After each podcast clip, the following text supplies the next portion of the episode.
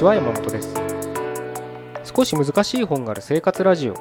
この番組は哲学書や思想書などに興味ある方が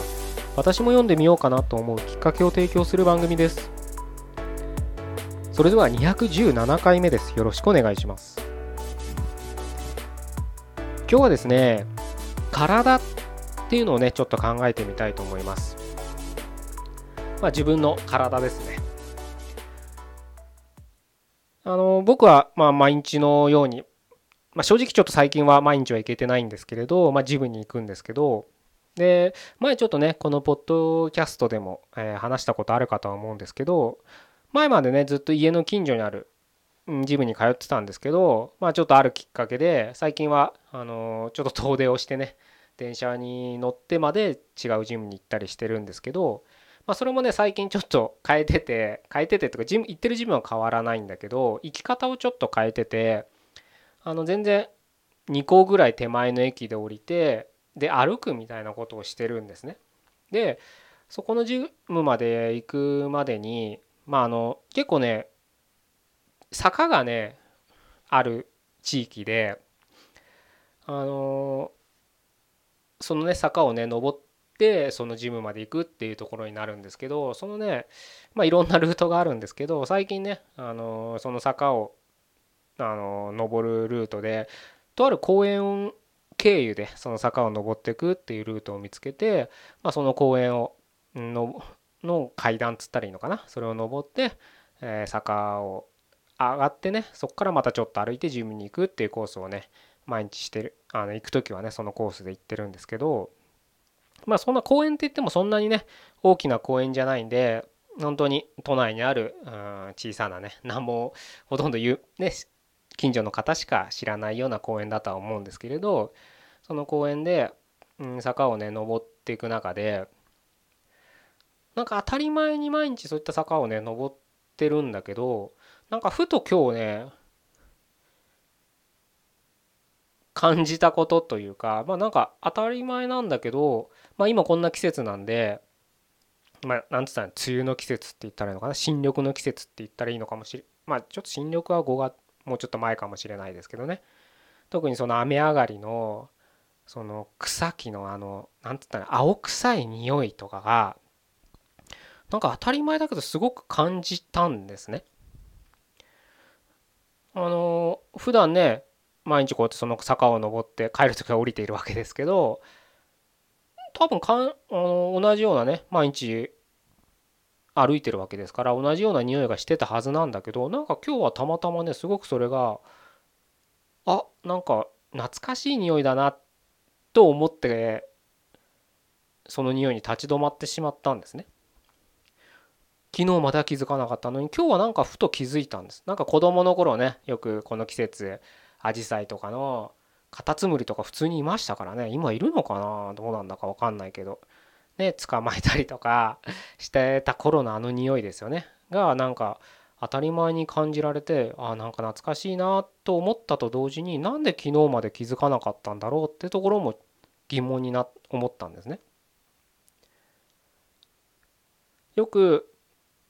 最近は街に出ればまあ若い人たち中心だと思うんですけど何でも写真撮ってますよね。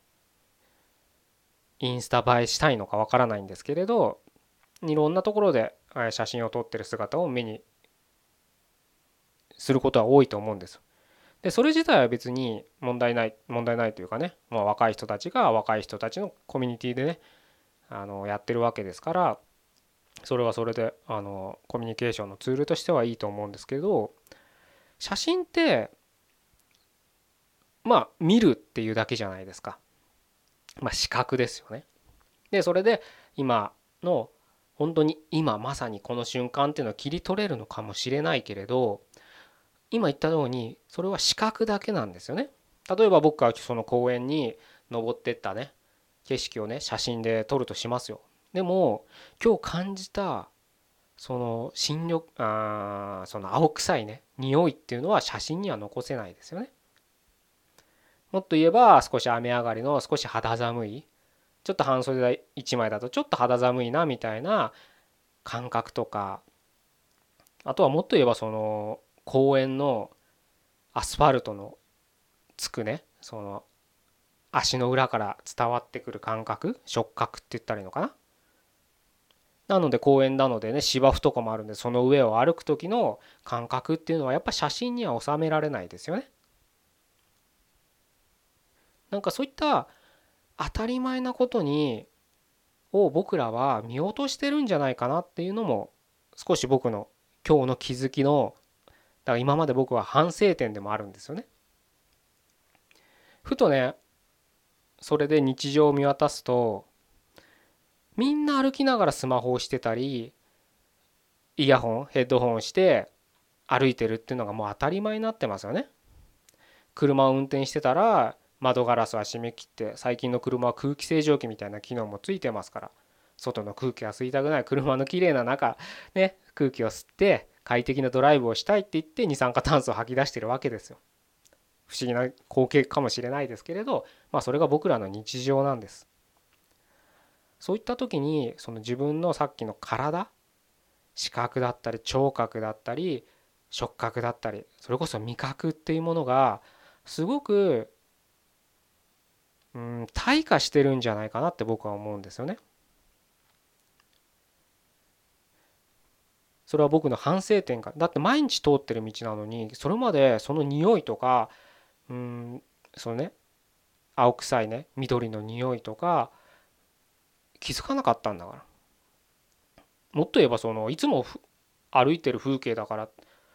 まじまじと見たらすごく素敵なね傾斜なんです。下から覗くと。本当に結構急な坂なんで上がねあの見落と見渡せない？下から見ると見渡せないんだけどその傾斜にはあもう当たり前ですけどね自然が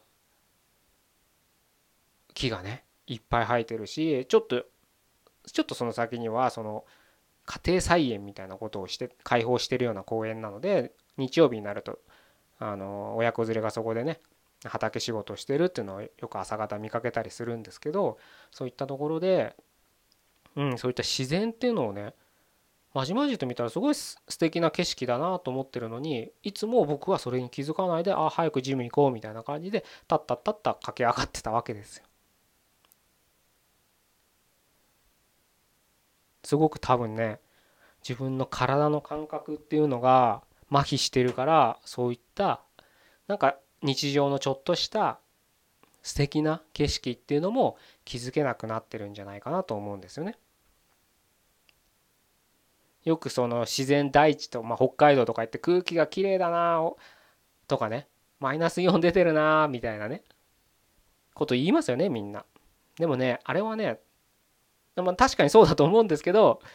誤解を恐れずに言えばそう言いたいだけなんじゃないかなって僕は思うんです。本当実際に空気が澄んでるかどうかなんて多分分かってない人が多いんじゃないかなと思うんです。その理由はもう僕みたく感覚がもう麻痺しちゃってる。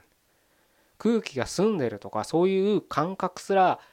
感じられないぐらい僕らは確一的になってるんじゃないかなと思うんです。でもそういった場所に行ったらなんとなくそういうことを言いたいっていうね。だけなんじゃないかなと。そのぐらいねあの僕らの感覚っていうのは今狂ってるって思ってもらってしょいいと思うんですよね。動かないし食べ物も変なのばっか食ってるし。あんなカップラーメンが美味しいって思うじゃないですか。たまに食べたら。まあ僕もここ何年も食べてないですけど。あれも感覚麻痺してるんですよ。あんなもの美味しいはずがないんですよ。でもいいのか悪いのかわからないけど僕らの味覚にデザインされた食べ物だから美味しいって思わざるを得ないんですああいったもの。まあそれ食べてお腹壊すんですよ。でも食べてる瞬間美味しいなとか思うんですよね。不思議ですけど。それはデザインされてるから。某ファストフードのねハンバーガーとかだってちっちゃい子供たちワイワイワイワイ毎食べてますよね。すごい並んでますよね都内のねああいったお店って。あんなもの美味しいわけないんですよ。でもデザインされてるから僕らは美味しいと思っちゃうんです。もう味覚が狂ってる。自然という名の体体が僕は一番自然だと思ってるんです僕らの身近なもので一番自然なものは何かって言われたら僕は体だと思ってるんですけどその体自分の自然がもう狂ってるんですそれをねまずね自覚しないといけないなって今日まじまじとその坂を登ってその匂いを嗅いだ時に僕は気づいたんですね。もちろんねそのヘッドホン聞くなとかね音楽聴きながら歩くなとか言いたいわけじゃないんです。でもそれが